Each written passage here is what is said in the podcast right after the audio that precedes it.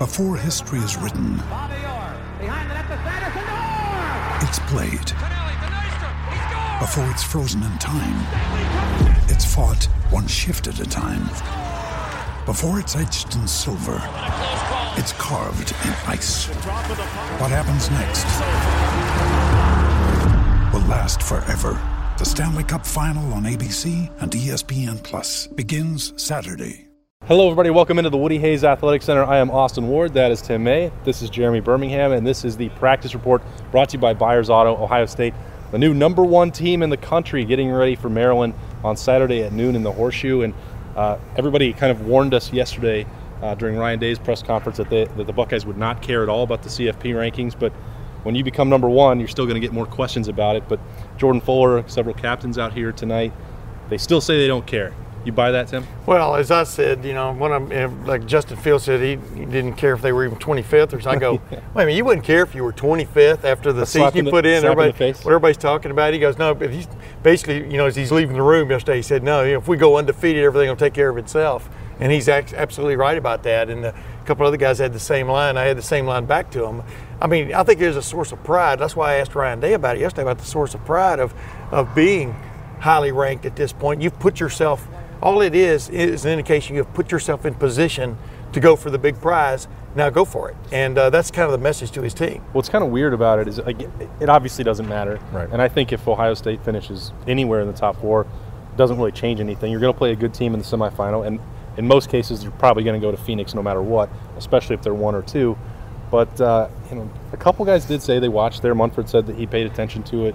You know, Jordan Fuller, obviously, you can't avoid it on social media. It's just Berm, I think, another example that the distractions are going to come for this team. Yeah. The Heisman hype. You know, Ryan Day had to deal with it last month with the Redskins job. Like, when you win at this level, the spotlight gets brighter and brighter. And it's already bright at Ohio State, but they're going to have to deal with some of this stuff, especially in this next two weeks where, quite frankly, the opponent's not going to get their attention that much. We've talked for the last year about how Ryan Day has successfully navigated every single obstacle in every test that he's faced. He's passed with flying colors, right? Now it's a new test. Like, I mean, this is the way this is the way it works. I mean, Nick Saban, who certainly don't want to invoke his name too much here, but uh, the fact is, Saban has become a master of not letting his teams buy into the rat poison, as he calls it. And this is Ryan Day's next test. I mean, it's to see if how do you get a team that has had a reason all year long to play super motivated and super pissed off and have this chip on your shoulder. How do you get them to maintain that chip on their shoulder and maintain that edge when you're now the hunted and not the hunter? And I think that for Ohio State, it's just one of those situations where Ryan Day has to know exactly which buttons to push. And to this point in his brief career, he's done every single thing correct.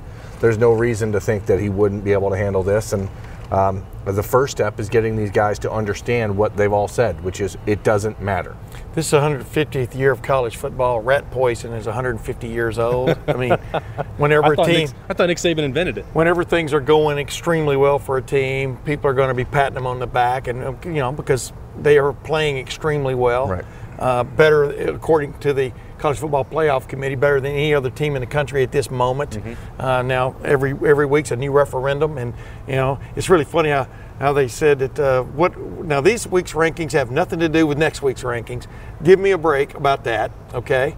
You've But isn't, isn't that if- why well, Clemson's You've got fifth? number two versus number three this week. Uh, But if you know, that's true, like a playoff format, when you play two versus three, you don't become the number one seed. Right. Right. So like I know that what's going to happen next week is but that LSU is what's going to happen. is, yeah, the winner of LSU and Alabama is going to be number one. That tells you why you shouldn't pay any attention to it, right? Yeah, but there's a lot of things going on right now. For example, Ohio State's a 44 point favorite. Their biggest, they're the biggest favorite of the, of this year of this week Yeah. of any college football game out there that they're putting lines on. The reason is Las Vegas, obviously, or whomever's doing the lines, is tired of losing money on Ohio State, which is seven and one versus the spread this this year, as you pointed out earlier this week. Yeah, there's a lot of rat poison floating around. You know, uh, the bottom line is, you know, Ohio State uh, SEC team, uh, a Big 12 team, which isn't going to happen this year. Well, it could. Baylor's still out there. Uh, you go undefeated, you're going to probably make the playoff. Clemson goes undefeated, it's probably going to make the playoff. Yeah. And so that's the rat poison. Not is. probably. Yeah, they'll They're- definitely. You understand what I'm saying? Yeah. They're going, you take care of business, you're in. The problem is when the rat poison causes a little hiccup that gives the committee something to think about, like you know, the red, was Ohio State eating eating the rat poison when it played to Purdue last year? I, I didn't see it. We were all reminding Well- them what happened at Iowa the year before. sometimes you lose. Yeah. And uh, you have to come to play every single week in college football, even if you are a 44 point favorite. So I think it's interesting. You just add this into it. Another thing that a team, like sometimes Urban Meyer would talk about it, say, here's the situation. You talk about it for five minutes and you don't bring it up again. I don't. I don't think Ryan Day didn't have any interest in doing that yesterday. A couple of these guys said they didn't even bring it up at practice today. So that tells you uh, how little they're using that to get ready for Maryland. So as they do that, Tim, is there is there any possible way that this could be a closer game uh, on Saturday than, than maybe these experts think? Because I look at it and the way Ohio State's playing and getting healthier off the bye week, even if ever, even if not everyone is going to be back, I just don't see how Maryland can make this a game. But of course, I thought that last year in College Park. A longtime buddy of mine, Bruce Martin, and I went to the uh, Virginia Tech at Notre Dame game this past weekend because of the off weekend. By the way, it was very cold over there. It was very windy. It was very unpleasant for the most part sitting in the stands, but I but I did enjoy it, Yeah. and it was a hell of a game. You know, Notre Dame was a 17.5 point favorite going into that game. Had three huge turnovers, which flipped it, including one that was taken back 98 yards for a touchdown. Strange stuff happens. You understand what I'm saying in college football? Not that, not that that necessarily is going to. I'm not necessarily saying Ohio State's in jeopardy of a loss this week, but there are all kinds of uh, forces that can conspire, including a little nibble of rat poison, which can make a game closer than you think. But you know. How, how bad how badly should they win this game? I don't know. Yeah. Uh, that's what's what's nuts, man. Yeah. Like the That's- we're talking about six and a half Ohio State touchdowns, could right? go out and win this game forty-nine to seven, right. and that won't cover, Cover. Vegas's number. Yeah. Like the obviously the expectations are so ridiculous, but turn the ball over, play sloppy. Somebody gets hurt, all of a sudden you got Yeah. a game. The Buckeyes have played extremely clean football all year. All year. Justin Fields has shown an ability to get the most out of pretty much any play that he's uh, been put uh, on the field to take part in. The defense is as good as anybody in the country. What does it take to make it a closer game? I don't know. I mean, what what, what do we mean? Like, Here's the thing. it, it- what does it take to make this game a 31 to 23 final? Ohio State has nothing. A lot of things. A lot of terrible Yeah. things. Ohio State has nothing to really gain from this game, but has a lot to lose. That's the ma- you know it's the no, no matter what they say, the eye test is what matters now. As long as you win, then it's the eye test. But like you just said, just being in the top four at the end of the year is what matters. Right. And they put themselves in great position to do that. All right, this is the practice report brought to you by Byers Auto, not brought to you by Rat Poison, which is getting a record number of mentions in here at the Woody. It's replaced the Tate Martell Yeah, counter. it's it's the now new- the rat new- poison. new I think he brought it up though, didn't he? Yeah, yeah, yeah. He always brings up rat poison. Every it's one of my favorite things to talk about. Uh, Berm, when we look at the uh, the injury report here in this situation, I've been getting this question a lot. Like, should Ohio State rest guys against Rutgers? Uh, Will they have that opportunity in the second half against Maryland? They probably will. Obviously, Ryan Day is saying they have to prepare to win the game and have to prepare to play four quarters. It's looking at this point like Jonathan Cooper, that high ankle sprain, is probably going to keep him out again. I think at this, it, you, it's sort of that same situation for him. You feel bad as a senior and a captain.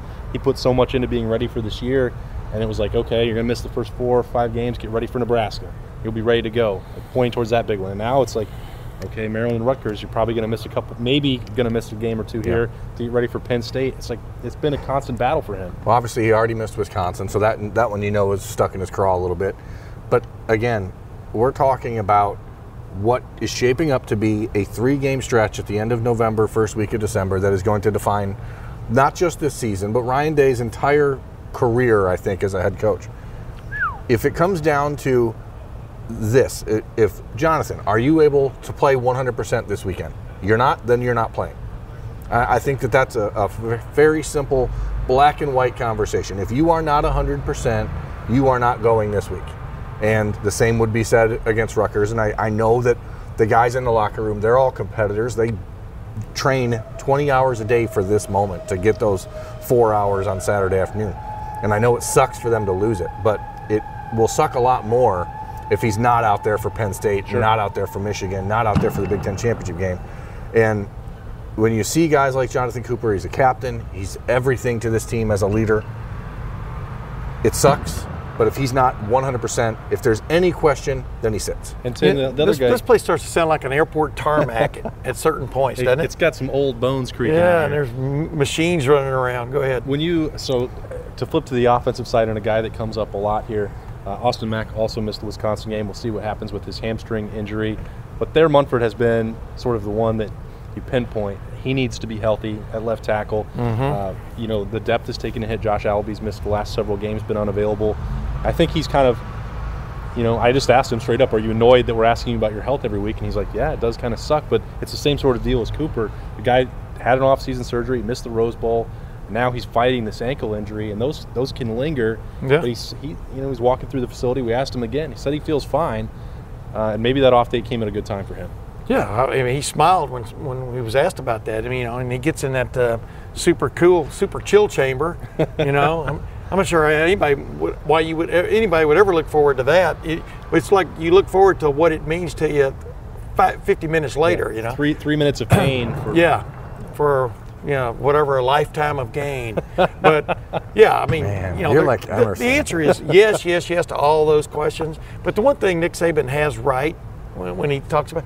He, When he talks about you- what? When he talks about Rat poison? When he talks about the rat poison, when he Yes. talks about Ding. is, you know, Ryan Day's not sitting here going check mark Maryland, check mark Rutgers. It'd be folly to do that. Mm-hmm. And the, the the line that Nick Saban has, you we, we, we will try to expedite the win. You want to expedite the win, and then you think about those other things. But it's crazy to be planning that, you know. Now, in the back of your mind, you know Chris Chugunov needs more snaps, or Gunnar Hoak. Uh, you know that uh, Nicholas Petit Frere needs more snaps. So right on down the line, the backups, you know they could use more time in real life situations. And uh, so you keep that in mind too in these games because they're not stupid. They're watching the video like everyone else, Yeah. like we have the last several weeks. They know what's coming against Rutgers in two weeks. Uh, Penn State's going to be a totally different animal Right. when it comes in. Michigan is going to be a desperate animal. Even even if they win from now till then, Michigan is desperate for a win in this series, and their head coach without a doubt. Uh, so that's the kind of what you're facing. But the bottom line is, yeah, bottom, yeah. In retrospect, you want to rest as many people as you can. It's you want Thayer Munford on a better ankle. Yeah, you don't you don't usually get opportunities like this because, you know, everyone outside of Columbus loves to attack Ohio State's schedule, which is the toughest of any of the unbeaten still. But Yeah, you, where do they you still do have this this interesting stretch here with off date Maryland Rutgers, where it's almost a second preseason for them before they go into really one of the toughest stretches that anybody in the country might face with Penn State, uh, the rivalry game in Mich- with, at Michigan, and then whoever comes out of the West. Berman still thinks it's Wisconsin. Think that uh, maybe we'll have a better idea after Minnesota plays Penn Mm-hmm. State on Saturday if that's actually something that could happen. But it's um, it's pretty fascinating to watch how this team is managing this stretch. So I, I tell you, the key the key game there is this weekend. I mean, Minnesota if Minnesota beats Penn State, proves it's for real. You're looking at because I'm telling you, the last yeah. several weeks. I mean, you know, they've kind of proven gotten better against the kind of the same kind of competition a lot of other teams have this year. Yeah. Uh, to get the to, and definitely they're playing much better offense than they were five weeks ago. Yeah. You can only And- win the game that you play, that's exactly. on the schedule, right? I mean, and you're defensively they're playing well. I mean, I think I mean they've grown into Tanner Morgan. I mean, they're on their backup quarterback, you know, from the get go. So I think that's a very. I mean, I keep thinking back to Penn State and Pitt. You know, I, I'm, I'm and that's a long time ago, and that team has come a long ways. I'm talking about Penn State as from that game, but I'm not right now. I'm not sure how good Penn State is. It did beat Michigan. Yeah. It hung on to beat Michigan at home, but it beat Michigan for a quarter and a half, and Right. then and then hung on for and dear life. on. Yeah, I'm curious. They made one play, one big play offensively in the second half that sealed it. But I'm just curious, how good is Penn State? Yeah, Fox seems to believe that Penn State is for real because they've put that number four team, their matchup in the horseshoe in two weeks. That game is already at noon. Yeah. That was one of the biggest things to come out uh, of today at the Woody Hayes Center is that so you know what the schedule is going to be. Noon, for the baby. Those of, are great rest Of games. the season. Uh, it could be noon or 3:30 at Rutgers next week. That's the only uncertainty that's left. I'm can- leaning towards 3:30. You can. That's what's being said around here, but it's not officially confirmed. Uh, Berm, Berm obviously has his ear to the It's ground. confirmed, but it's not confirmed. Confirmed, but not confirmed. Prepare Yeah. for 3:30. So it's a it's a stretch here now where Ohio State knows what's in front of it. On Saturday though, at noon, you guys mentioned the spread. What are those score predictions for you guys? I'm, I'm, I, I've been saying 41 forever. I'm going to go. I'm going to bump that up to 51. to seven. 51 to 7. I was going to say 52 to 7, um, but I'm not because I don't want to Well, piggyback.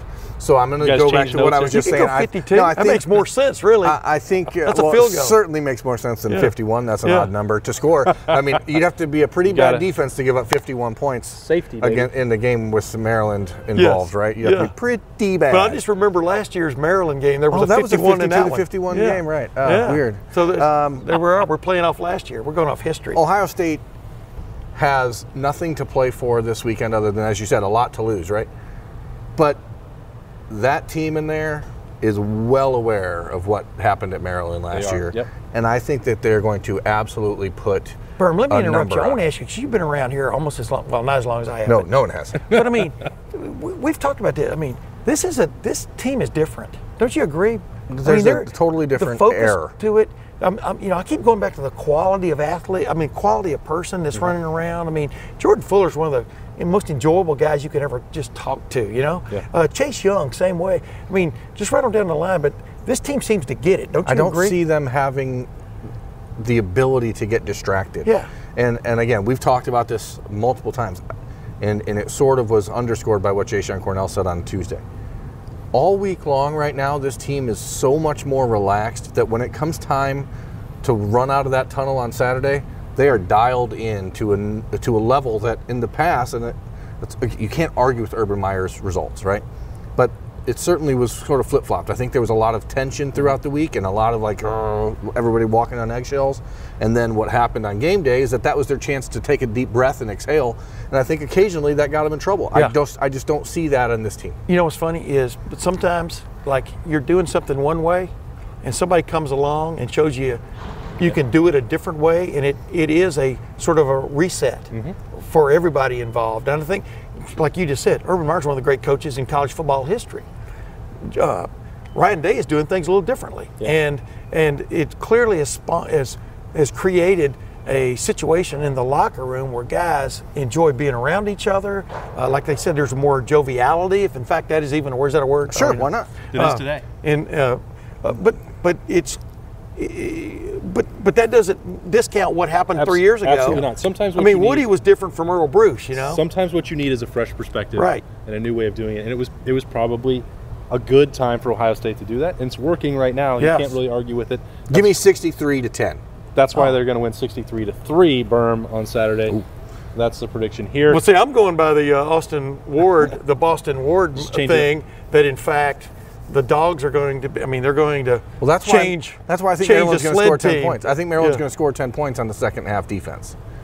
Second Wow. half defense is a lot better than the one that, Hey. up, that didn't cover against Florida Atlantic. Maryland, is, Maryland is out there scheming. I mean, I mean, like like Ryan Day even They- pointed they're- out. They're not. They have, They Mike have they have really good coach. athletes, but uh, I don't trust the coaching there at all. Anthony I'm just trying to back up your Anthony what you, Mc- what your score. I'm just saying. Stick with your gut. You stick with your guns. Okay. Tim May. Anthony McFarland isn't healthy. I mean, they don't even know who their quarterback talking is. too much about it's Maryland. the worst and head coach in I, history. I literally, right, if you had me to go back and get, if I got to retrench, I'd say 51 nothing. Because I think this defense has the capability of throwing a shutout, and they got a lot of confidence in their backups of being able to hold it up. In the, I mean, Now you're going I might go 51 nothing. Now you're going to my playbook. I don't changing think the that Mike prediction. Locksley, who is probably the worst head coach in history of college football, Absolutely, he is. um, it has There's the- not even a second and place. and he's a great recruiter. Um, he's an excellent offensive mind and did a good job No. at Alabama. No. Uh, but Wrong. His his record as a head coach is as bad as anybody in history. Uh, and I just don't think that there's any way that that team is going to be more prepared than Ohio State I on was Saturday. I was covering the Mountain West when he was at New Mexico. He is the worst worst head coach in college football history.